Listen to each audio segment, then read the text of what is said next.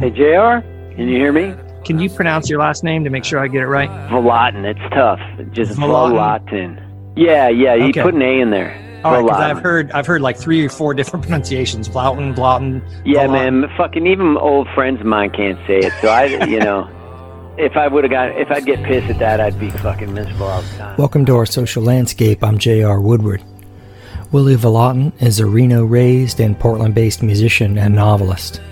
He formed Richmond Fontaine in the mid 1990s and they released 11 studio albums over a 20 year run before forming his current band, the Delines, in 2012. A prolific artist, Vlautin has also published five novels through Harper Perennial The Motel Life, Northline, Lean on Pete, The Free, and Don't Skip Out on Me.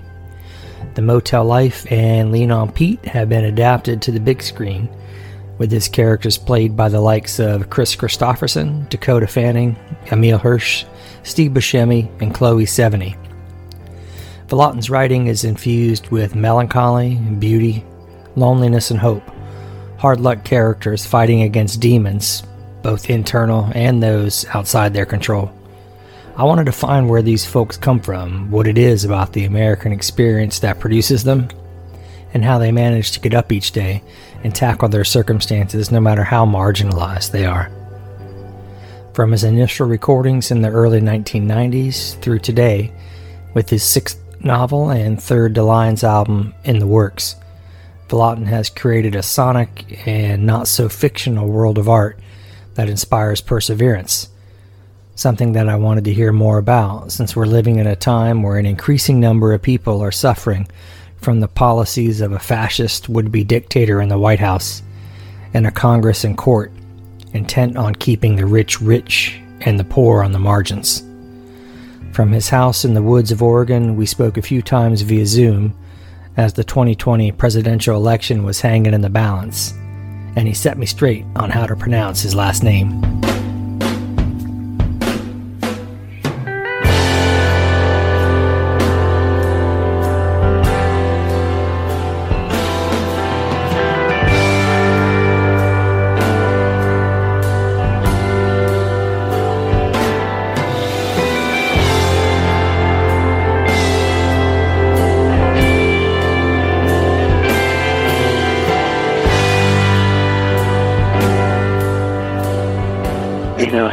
It's just it's a difficult name. It's uh, Yugoslavian or former Yug. It's Croatian, and Okay. uh, um, and I think it was Vlahutin, Oh. and uh, and then they just switched it to Vlautin. Yeah, all right, works for me.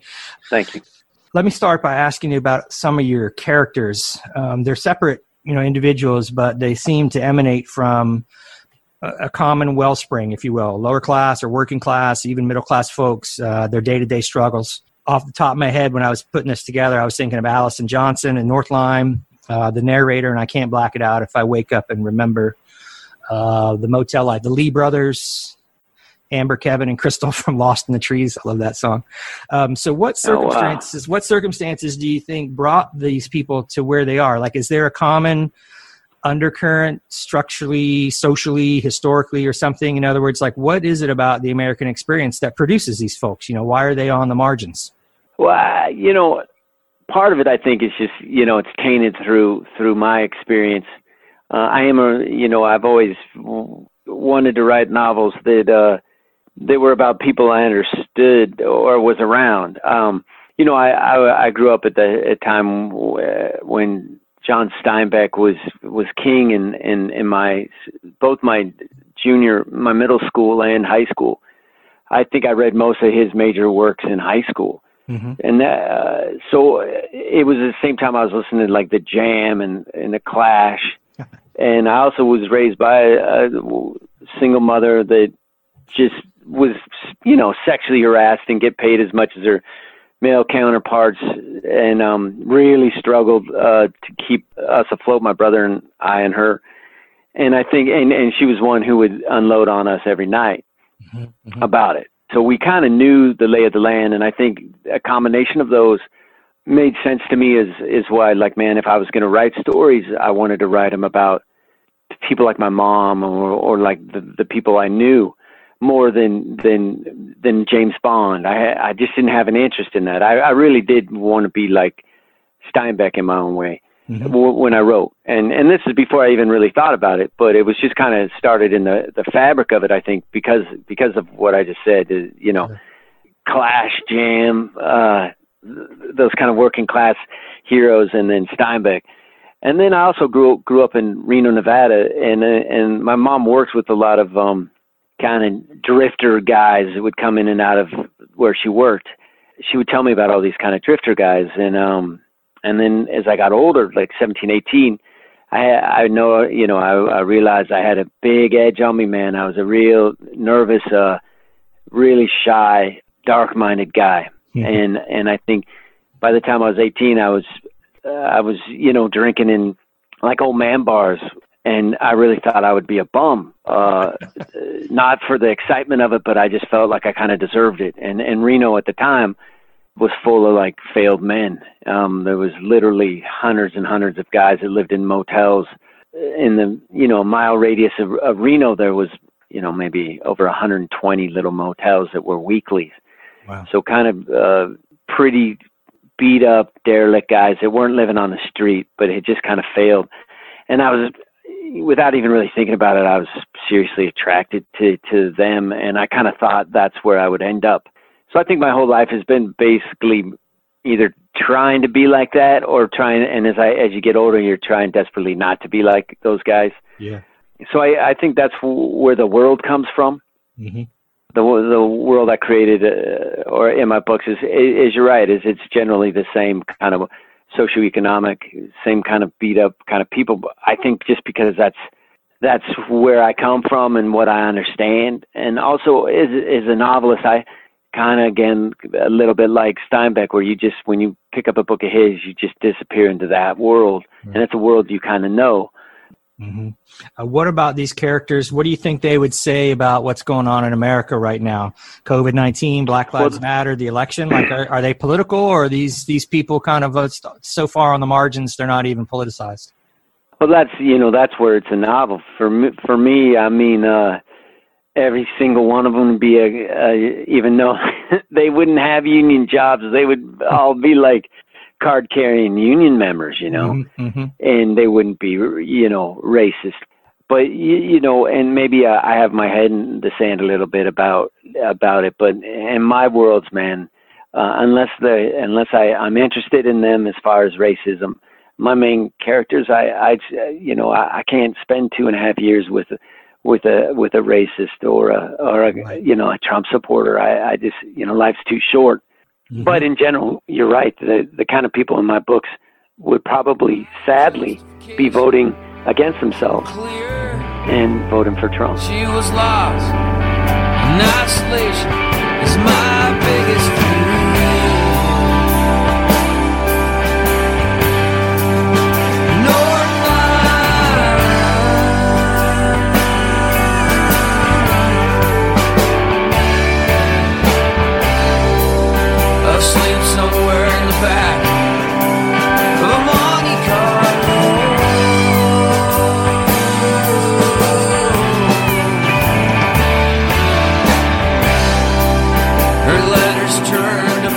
you know, yeah, like Northline was all about weakness. You know, it was about uh, how different people react to being weak.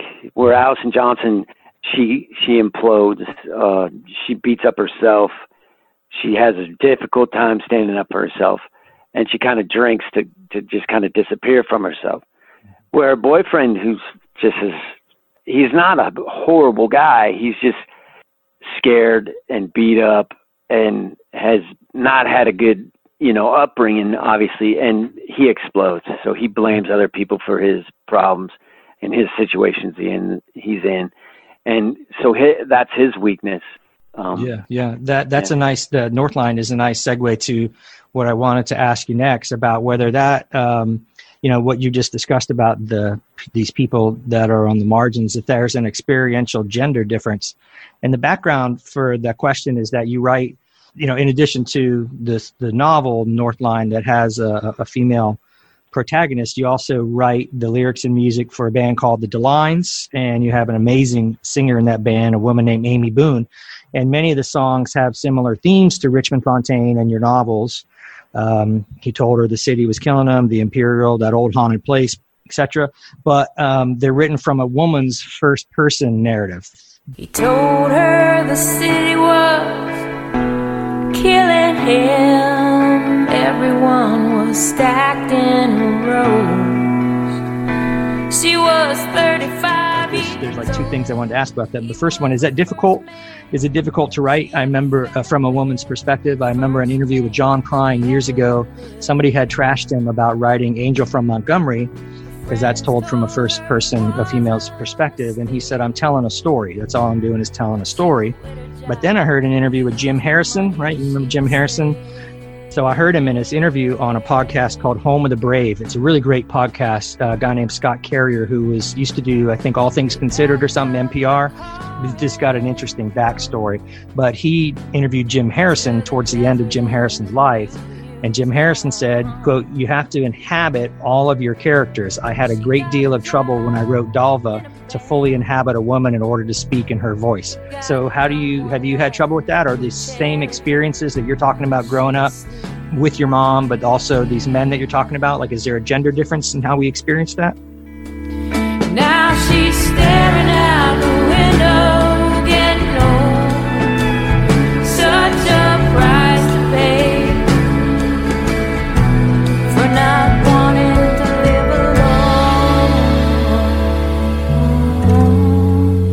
I mean, eh, yeah. I mean, that's an interesting that. I mean, that's a big discussion right now, right? Who who deserves uh, or has the right to tell whose story? Mhm. Um, but again, you know, I mean, it is like with with uh, Allison Johnson say, uh, you know, I was interested in in how men and women handle their weakness, handle lack of self confidence, self hatred, um, and I, you know, like I said, all the best uh, people in my life were women. Uh, you know, you know, I was raised by a woman. My grandmother, my aunt, um, were always the coolest, uh, and and so maybe that's why I, I've always had women characters. Mhm. And I was interested. I think it's really interesting, just uh, as a person, the the different how men and women react to uh, things differently, like how men and women uh, react to, say, self hatred differently, uh, or or weakness, like I said. So I just kind of don't think about it. I mean, I learned a couple tricks from Jim Harrison, which is he would always make his gal Dalva. She he she it seemed like a dream girl of his sometimes, and then in Larry Brown wrote Fay, which is a really cool book, but it's also she Fay became kind of a dream girl Okay. you know and so uh, i just stay away from that i i always think of uh my women characters like my cousin uh Okay. this this cousin of mine that was like a drinking buddy of mine in my 20s hmm she's just a really cool woman but i don't really think of her i just think of her as my friend. And so w- when i write women characters i just i just don't get crushes on them and uh and try my best. And uh and and then you know again i'm surrounded by women. My main editor in the us is a woman. My agent's a woman. Um, uh my wife's a woman. Uh and they'll tell me if i'm off base. And then writing for the Delines amy will definitely tell me if i'm off. Okay. usually i just like john prine just trying to tell a story.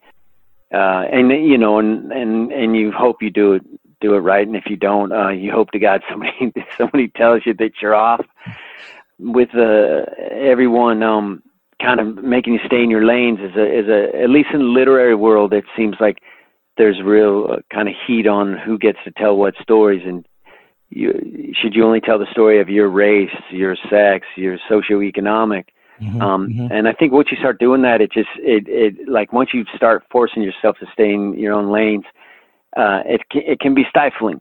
But I understand why people get upset by it, but I also think, you know, it's like eh, when Bonnie Raitt sings "Angel from Montgomery," no one no one cares eh, that it was written uh, by a man because Yeah. it just feels so good, and she does it so well She she wrote it in her own way Yep. uh, you know because of just the way she sings it it just feels like it came out of her soul Yep. so it, it's a good song and so uh, i think at the end of the day if the pro, if if the song's good or the novel's good, uh, then you should forget who wrote it.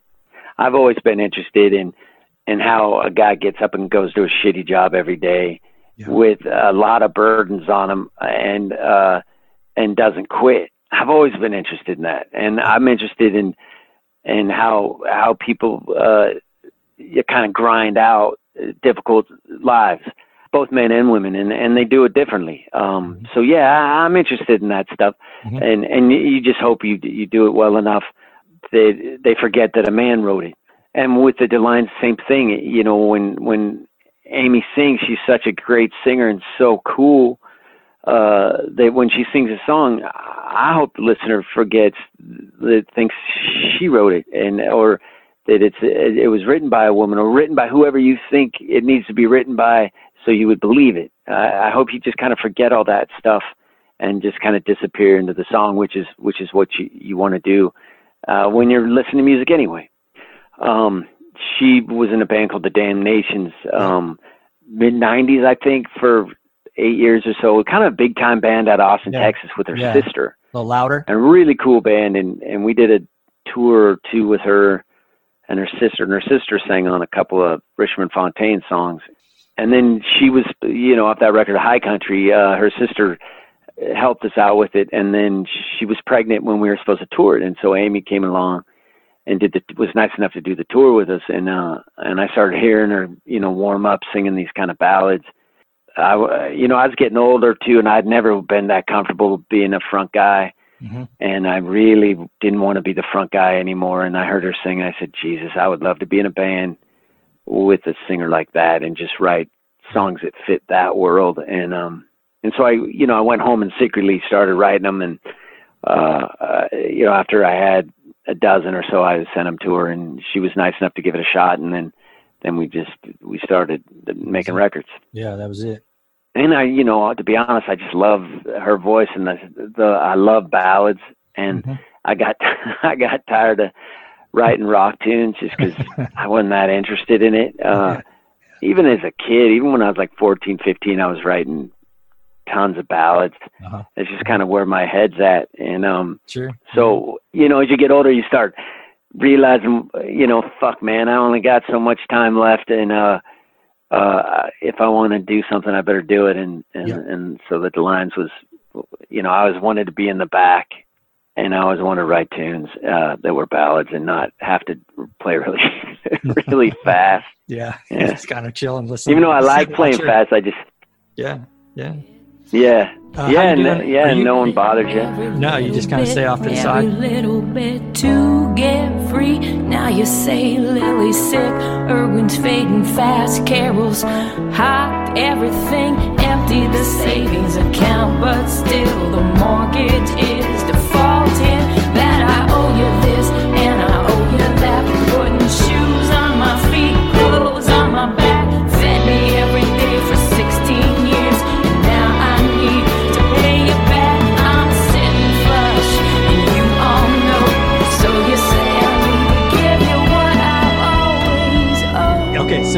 next question um, or a quote, and just tell me your thoughts on this. So there's a late communications scholar named George Gerbner, and he said the telling of stories has always been the principal shaper of human behavior.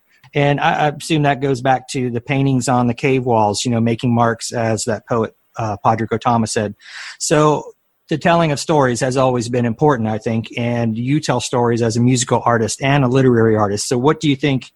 You know, what do your stories tell about our current world? And you know, if, if that's true, how do they shape human behavior? Like, what do your stories tell us? Jesus. Uh, I think you're right. I mean, uh, stories do a ton of different things. They could, the, there's the idea of escapism. They just can take you out of where you're at and and give you a break from yourself and your world for a couple hours. There, those are really important. Then there's the stories that that make you feel less alone. Like you hear some broken down ballad uh, about somebody's heartbreak or depression, uh, or you read a novel where somebody's going through a really hard time, but they they survive or they don't survive, but but they just make you feel less alone. Okay. I think those are, are really important stories. And then there's the stories that, you know, inspire you or uh, give you strength. Uh, I think f- for me, you know, I, I always wanted to read novels about people like myself that weren't doing that great but didn't give up. Yeah. and so I, I I think a lot of my stories I just wanted to live in a world uh, or create a world where where like for instance my first novel uh, The Motel Life is about two kind of alcoholic brothers in their 20s who ended up living in the motels in Reno. My hope with that story would be that you'd find comfort in the in the love of these two brothers, even though they're really struggling and they don't, they're not normal uh, average citizens. They re- they really struggle, and I call it sliding. They just kind of slide around and hope they don't get hit by life. Mm-hmm. Um, but they're not really doing much for themselves. I wrote that as as a comfort for myself to make me feel less alone. Uh, and so I hope that you know maybe somebody that was feeling beat up and lonely would read that and they'd get comfort from the fact that these two guys were going through similar things as they would be uh, either literally or just emotionally. And um but that there was love between the brothers and it was in in its own way kind of romantic and hopeful even though it's a very dark story. Right. So i've always kind of written like that to give people comfort. Um even though the stories are are hard hard read sometimes but I, you know, if you read Northline, say, mm-hmm. then Allison Johnson, for as weak and beat up as she is, she doesn't quit, and um, and and maybe that would give somebody comfort. Mm-hmm. Yeah, that's great. I I was going to ask you this question in a couple minutes, but since it's being talked about right now, let me ask you directly about it because there is. Uh, a despondency in some of your songs and stories, but there's always that hope um, the motel life you know my best friend penny devine she's a psychology professor here and she she's a voracious reader. We've you know read your books talk about them all the time. And a lot of people we talk about are sad in the motel life but i i didn't find it sad. Like like i found it kind of hopeful you know like the ending particularly like all right this is you know the brother won't give the story away if people who haven't read it but like the idea of it is sad but yet i found a lot of hope. Uh, and so that shows up a lot in your your stories, your characters. So where does that come from? Like, is that is that real, or is that just hopeful? You hope that, that it's going to work out, or you know, where does that? Um, well, I mean, I think there's a couple things. I, I think a lot of people think my stuff's grim because of the the economic situation these guys are in. Mm-hmm. But I think the emotional part of it's universal. Working class fiction gets it's gets a rough rap just because of the way they're dressed and and the kind of cars they drive. And I, I think if you strip that away, everybody's kind of playing with the same emotional baggage. Uh, it just it just looks different.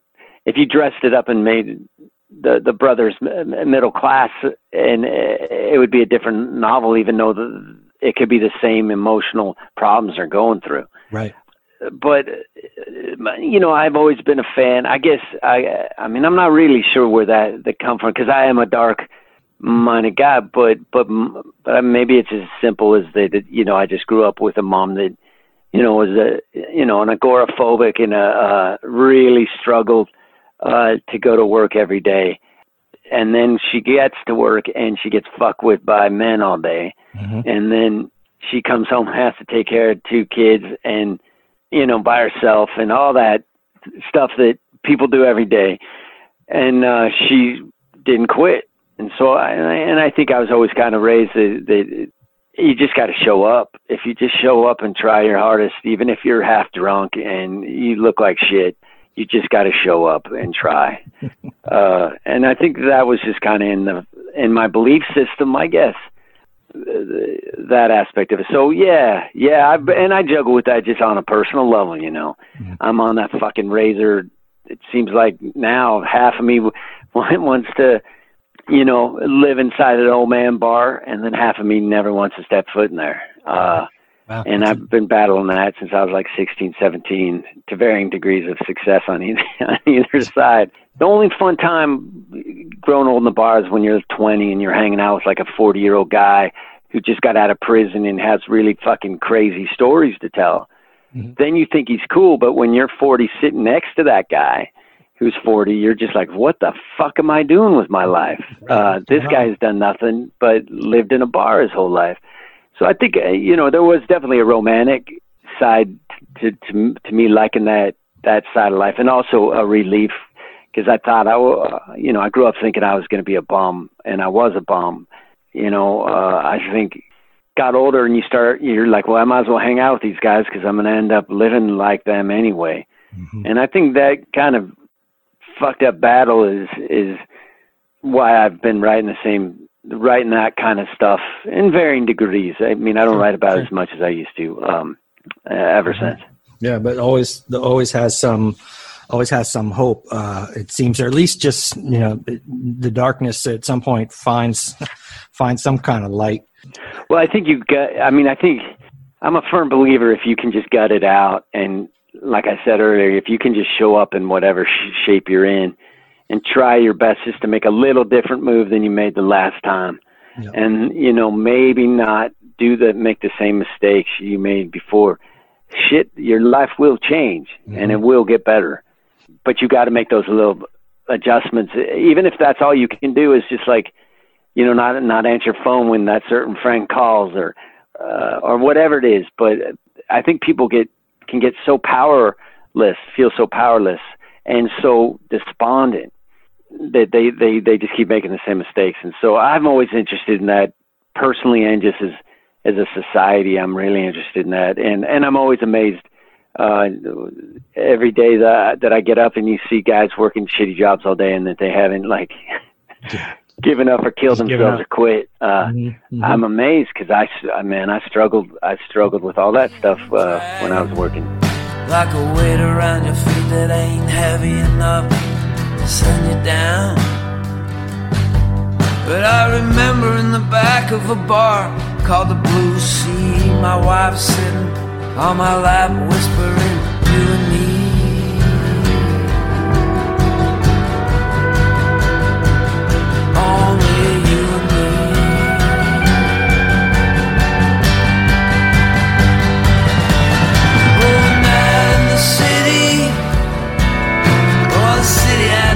Reminds me of uh, the Richmond Fontaine song "Night in the City."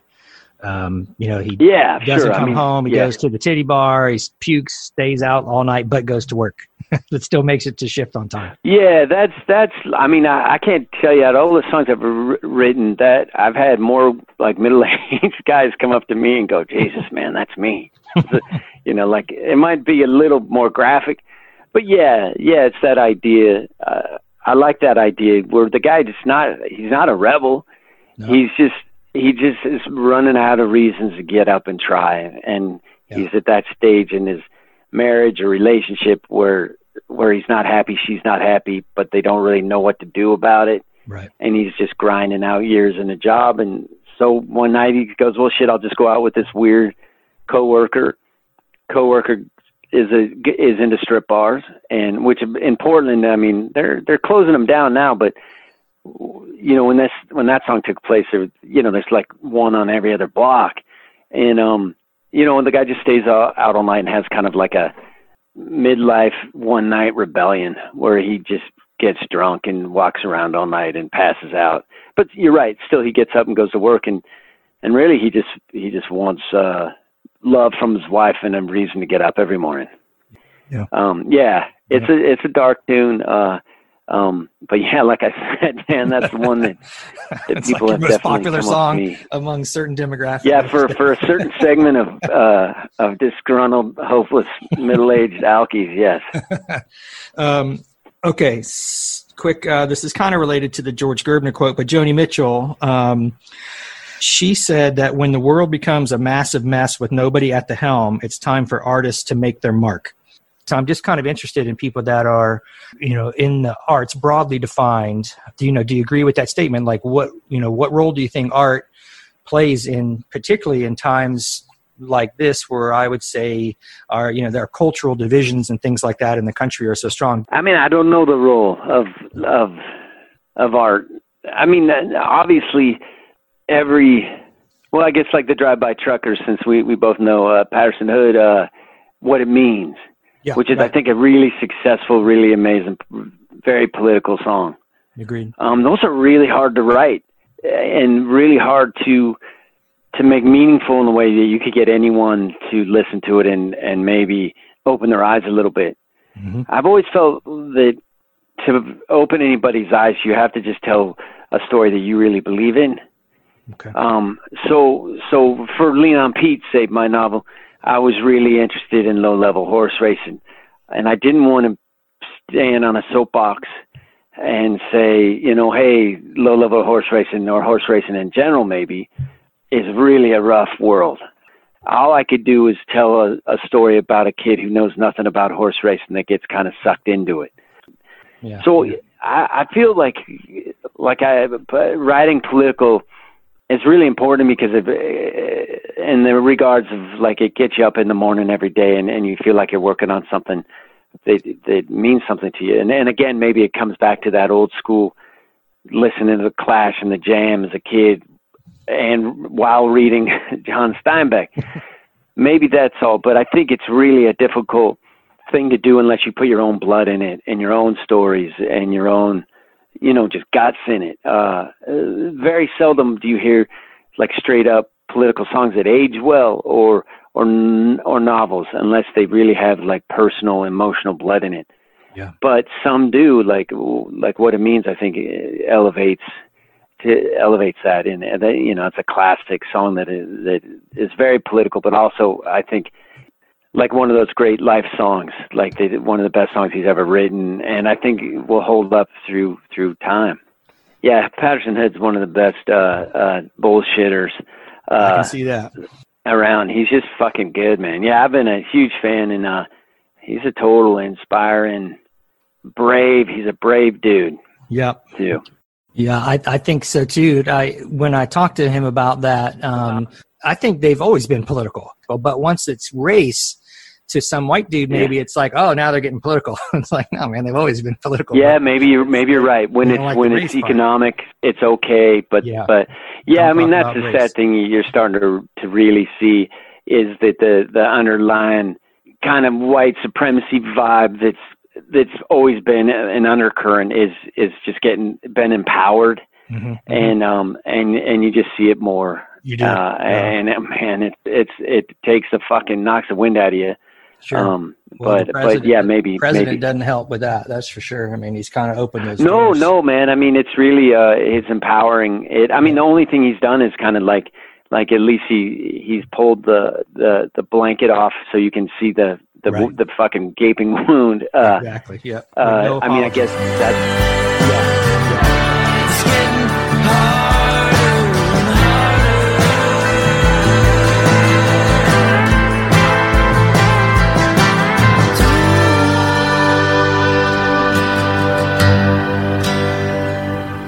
Don't skip out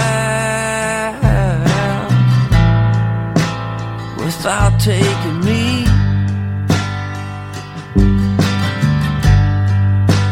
Don't skip out. Don't skip out on me. We um, speaking of don't skip out on me. Do you think that social class has played a larger uh, role in your work or are they intertwined? And I'm thinking of Horace Hopper the, from Don't Skip Out on Me. You know, he's mixed race and he's struggling with his identity, but he's also financially poor. Like, do those things tie in together or do you separate them out? I mean, with that story, I was more. I mean, I guess I was thinking uh, as far as as race, I was thinking of who. How do you define who a person is and what a person is? And so and and I thought about the that in terms of the American dream, and then in terms of loneliness. I guess one of the big themes in "Don't Skip Out on Me" is is loneliness. Mm-hmm. Um, and so here's this kid that uh, raised uh, kind of on his own without the the love, uh, the basic love he needed. He, his father was out of the picture. His mother uh, left him with a, a racist grandmother um, the boy's uh, half Paiute and half or more than half white, say, mm-hmm. and um, he was raised by a white mother who uh, gets remarried when he's eight, and the new dad doesn't really like him, and they have a new baby, and so they ship him to a small town in Nevada, to live with a racist grandmother. Mhm. And so the boy kind of grows up with no ethnic identity. I mean, he's raised fully around white culture, but around a grandmother that loves him, but also puts him down because she thinks he's part Native American, which he is. Mhm. But he also has no Native American identity. He's got no identity with that culture whatsoever. Mhm. So my question was like, well, who who is he? What you know, who is he? Spo- who's this kid supposed to be? His answer is, I want to be something great that's not me, and I want to I want to become something that's not me because because I've been raised to kind of dislike myself. And so he picks the thing that he uh, thinks is the coolest, which is uh, Mexican boxers, because he thinks they're the toughest, and he kind of looks Mexican, and he thinks, Yeah. I'm going to move to a big city and become a famous, well-respected guy and a professional boxer, and I'm going to, and I'm going to come back as savior and save the old couple that he ends up living with this old ranch couple, and he's going to come back and a hero and save them. Um, he's a kid. He's just a he's a, kid, a, really mixed up kid uh, that has no solid foundation uh, underneath him, and so he's kind of just left to the wind. And I and so I was interested in race and as far as that, like, well, so who is this kid supposed to be, and why why do people pick on him or peg him into certain that he's a certain thing? Why does his grandmother pick on him for being a Native American when he doesn't even get any of the benefits of being Native American? It's a tough situation. I think a lot of people in America are like that. Like, what are the benefits that you're referencing? What kind of things are you thinking about? Well, I, w- I was thinking in particular like community, Mhm. uh, you know, in a sense of uh, place, in a sense of like, hey, this is who I am. This is the culture I'm part of, and it's a beautiful culture, and I should be proud of it. And I have all these people around me that are the that are the same. Mhm. Um, and Horace has n- nothing, none of that. I mean, he's uh, he's got no ethnic identity. He's got no culture to lean on. Uh, he's got none of the the things you get from having a strong understanding of where you came from. And I think that's heartbreaking. And add on top of that, uh, he knows nothing or very little about uh, his native roots. Um, yet he gets put down, you know, in in a really loving, dark, kind of fucked up way by his grandmother. It's really, it's just like he's got a s- set of clothes on that she doesn't like that he can't get off, but those clothes are really fucking cool, but no one tells him that. Yeah. Yeah. Uh, and and that deep seated uh, dislike of himself Mhm. uh, is there, and I mean those are hard scars to uh, eradicate. Those Right. early childhood trauma uh, and the isolation, and knowing that uh, the people closest to them uh, either abandoned them or or loved them kinda. Kind of. Ki- yeah, that's a hard way to be loved. Is kind of like, you know, under uh, where where they love you, but uh, you know, it's not really concrete. Or hey, if you fuck up there, they might not love you anymore. Or you know, remember, because you're you, just because you maybe look the way you do, they're not gonna love you all the time, and and they're gonna say some mean things to you, but they do love you. You know that kind of thing Yeah. that's a mind fuck, and I think that's one of the reasons Horace is so kind of scarred up. And then where it becomes personal is is uh, you know I growing up I never I want, wanted to figure out a way so that I could, that I wouldn't be me. Mhm. And then how can you escape yourself? And I you know Yeah. and and I think that's what what Horace Hopper is is trying to do. He's you know he was my by far my favorite guy that I've written about, and um, that I just love being around because he was so cool and he's so tough, and uh, but he's so fragile too, and and you know, and again, he's like he's lost. He wanted to be a heavy metal guy.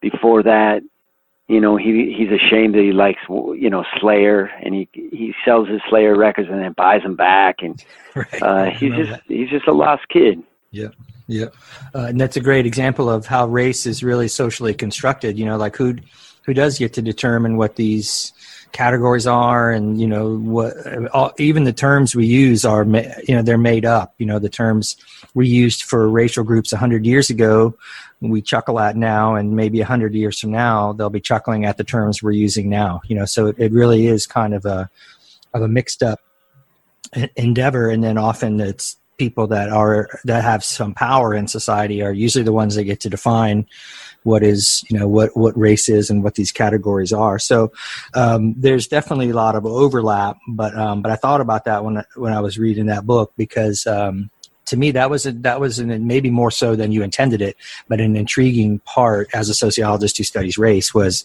him not even really knowing what it means you know to be native american or what he does know about it, he looks down on because of his grandmother. Uh, do you have time for one more? Sure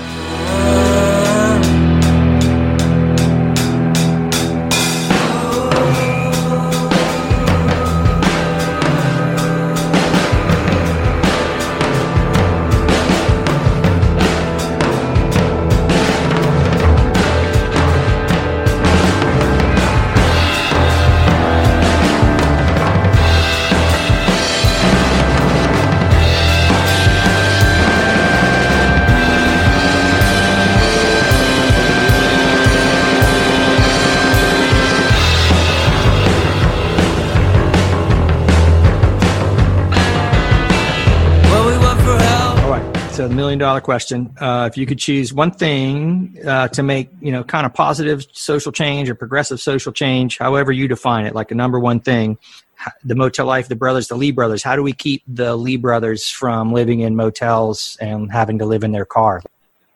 I mean, Jesus, you get there's a list of uh, of, uh, stuff. I mean, I, I I think the breakdown of uh, not just unions, but I think the breakdowns of of basically that kind of union style jobs, which was not, you know, there's many reasons that happened is and continues to happen, but I think the like the belittlement and uh, the powerlessness of of workers in that regard is horrific, and and uh, you know that you can get your 30 hours at Walmart or Fred Meyer or Kroger or whatever, but it barely you barely get enough to squeak by.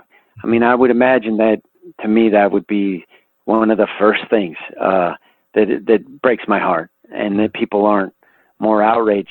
Uh, I know it's a big, big. These are big questions, right. and uh, you know, obviously, I'm not the smartest guy in the world, but but that's, I mean, that's a huge one. I think people just uh, are working too many jobs, uh, not making very much money, and having making barely enough at one job and having to get another job, and that's hard to do and remain uh, like a good parent and a good citizen and, and care about uh, your society you're in. And then obviously healthcare is, the, is the other one. It's easy, obviously, if you're rich, but if you're like a working class guy or work for yourself, it's, it's, you know, it's like, you, it's like paying a second mortgage. I mean, that's brutal. And that's where the terms, where the, where the, the right uses socialism as a, is a dagger and, and, and it's not. I mean, we're a socialist society in so many regards, and uh, yep. I wish I wish they could clarify that, and uh, you know, and and I guess also, uh, I mean, there is just some even in my own family, there's just immense hatred of one another by really basic, uh, kind of ill-informed political uh, lines in the sand, and and they're all kind of manufactured in uh, in so many ways. And so, but you know, those are all uh, these are all big things that I'm not smart enough to uh, articulate in a way that would make sense to most people. The um, concern about manufacturing jobs and the industry and, and all, I think I think that's one of the biggest changes that the last 70 years of our country that is that just kind of goes i just we just don't talk about it much but the shutting down of those old factories, you know, that often provided good jobs and people had retirement and all these kind of things. And then the jobs started going to Mexico and then to China where labor was cheaper. Yeah. And that's, that's heartbreaking. And then, and then just like, uh, I mean, I, I worked a union job and it, I can see why people give unions a hard time, but the, the destruction of the union is by, by, I can see the destruction of unions by rich people makes sense if you own a company, you wouldn't want union. But when working class people, like my mom's boyfriend growing up, he hated unions. He was a working class guy. Why would you hate the things that gives you a 40 hour work week and OSHA and mm-hmm. workers comp and, yeah. and vacation time and, and fucking health care? Yeah. All these things that unions fought for and, and working class people are fighting against them. And, uh, that that had always that's always been something that's baffled me. if you have a good job, uh, that means maybe maybe your partner doesn't have to have another full time job, or maybe that means you don't have to have two jobs. And then so then when your kids come home, you can get on their ass about doing their homework and doing all the shit that's going to make them decent people Right. instead of just working all the time. Yeah, it's just it's a it's an interesting problem because uh, you know now that the same people that are, have kind of destroyed unions and destroyed that idea of of that kind of employment uh, own the working class. I mean, the Republicans kind of own at least white working class, and and it, it, it's never made sense to me, and uh, it baffles me to no to no fucking end. Uh, but they they've been brilliant at that, and so you you go to any small town in Oregon, and you find any working class guy, and I bet eighty percent of them would vote for Trump Yeah. and then none of that makes sense to me. But I mean, I can track it, but uh, but it's still heartbreaking. All right. After our initial conversation, Willy emailed me asking if we could talk again. He said that last big ass question had a lot of parts to it, and he had come up with one or two more issues or possible solutions or just things that were on his mind after sitting on it for a few days. So I went back to the green room, refilled my growler, came home, and gave him a call. I mean, uh, I guess the thing that I've been thinking about, I remember it was like maybe almost 20 years ago, 15 to 20 years ago.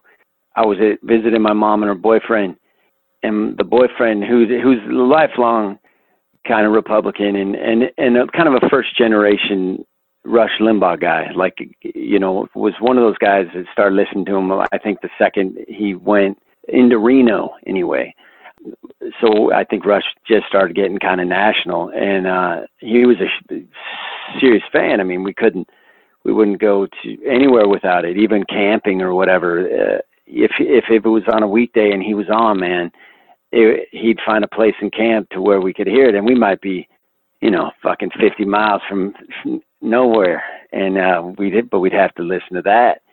And I remember him saying one night, you know, that fucking socialist rag, the New York Times, they don't know anything. If you want to know the truth, you got to listen to Rush.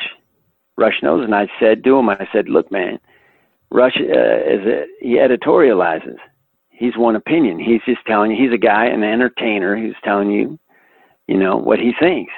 The New York Times has that. Yeah, they have editorials, but they, they, they report the facts. And he just fucking shook his head. And I love the guy. I mean, he's a cool guy, and he was nice to me.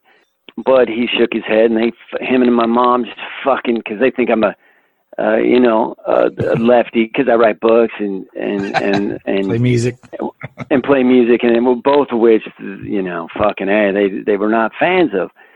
So I remember it got really ugly that conversation, and it got really they got really mad at me really fast when I didn't.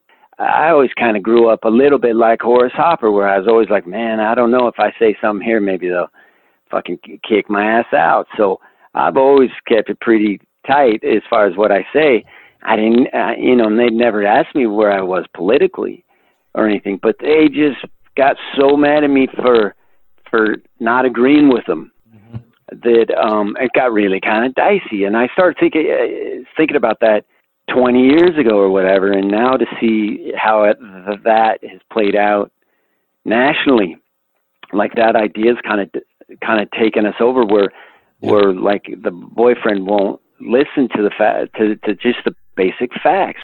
And he didn't get it and I think what is the scariest thing to me is that news is kind of being made to fit an audience now, and the mm-hmm. idea of facts get lost in it. So there, there is not a common fact that we can all agree on, because people only agree on the things that they think are facts that fit with what they're doing, and everybody's got different outlets. Christians have their own news, like the the real Bible thumpers, man. They got their whole whole own network of news where they get their news and the right gets their news and the left gets their news and then the lefty lefts and the righty rights.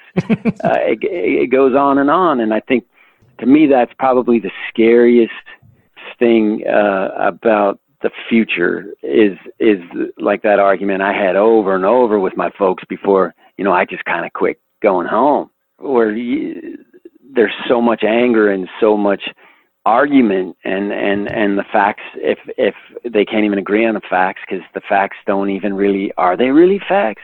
Right. and uh you know and where does that land? And and without facts and people acknowledging facts i mean i mean it's gonna just it seems like it's just gonna steamroll even w- in weirder and unprecedented sort of ways. If you could figure out a way to just have people agree that hey this is a you know the, that guy just ran his car into the 7-eleven right? You know that's a fact. He we just saw it. Like if we could just agree on the shit that's in front of us uh then maybe there's hope. You sure the 7-Eleven didn't just move to get in his way? yeah exactly. Or you know the the the guy behind the counter when he was uh, getting his slurpee uh flipped him off in some weird way and he deserved it you know? Right, right. You know, it's like I think I told you I I had a neighbor fixing my barn, and he comes over at nine in the morning. And he's got a really nice place, and uh, he came over and said, uh, you know, those goddamn Muslims, they're gonna, you know, the goddamn Muslims, hmm and uh, they're gonna take it take us over if we don't watch out. And it's nine in the morning, you know, and there's like 0.5 Muslims in uh, 0.5 percent Muslims in Oregon Right. you know, and you're like, motherfucker, man, that's scary. Uh, listening, you know, I remember driving on tour, doing something, and I was driving that like seven in the morning shift, and I turned on a the preacher, you know, like some fucking religious channel, and the guy, and sometimes those guys are brilliant, and the guy was like, you know, when when when you quit listening and you you don't give a guy respect and try to really honestly figure out where he's coming from, then we're lost. Huh. And uh, Jesus, man, if that's the case, we are seriously lost. Yeah, that reminds me too of uh, it's one of my the, the song "The Boyfriends." It's one of my favorite Richmond Fontaine songs. Going through all the list of not. I'm oh, the sure- boyfriend. Yeah, I mean, to be honest, man,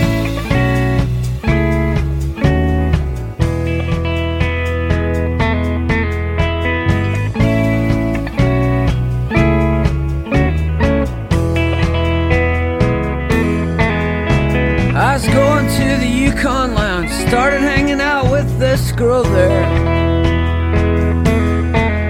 Said her and her husband had busted up. She said she wasn't used to drinking, but I could tell she was. One night we drove. No, man, that's one of the only like straight. I've written like out of you know when I start writing tunes, kind of because of the way I I was raised or whatever. Uh, I ne- I always wrote fiction. I always made up stories because I didn't I didn't want to get yelled at or I didn't want to fuck up anybody's life by some song I wrote, especially like a, like my say my mom or whatever. Like I mean, she did bust her ass for me, and uh, so I didn't. I never wrote about her, and then she passed away, and and the the only song I ever wrote about her is the boyfriends, because that's straight up fucking the Yeah. truth. That that's one of the only like straight up true songs I've ever. I, I, mean, it's more emotionally true. I think all my songs are, or at least I try to be the best I can be, and the most uh, emotionally truthful. But as far as just like straight up facts, I guess, I guess the boyfriends would be be the the song that is the most, you know. Also, the fastest song I ever wrote. I, I wrote, the, you know, it's a song I probably have been dying to write for my whole life, and uh, Right, and it came out and you know Give yourself 10 minutes permission finally.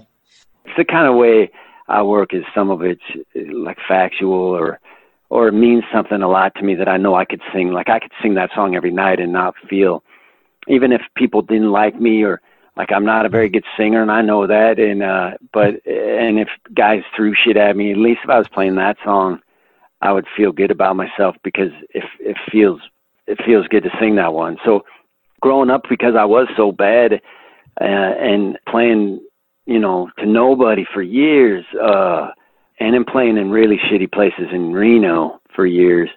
I was just stuck to songs that, you know, that you're like, oh man, you can, you can pound the shit out of me for how bad I am, but, but, but I, be- I believe in this song, Mm. you know, that idea. Yeah. So I've always kind of written from that, that idea.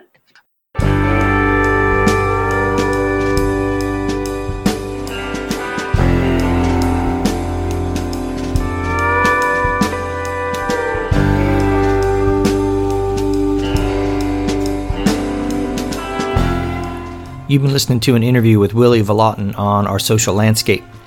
I thank him for giving me some time over the course of a week and for being so easy to interact with.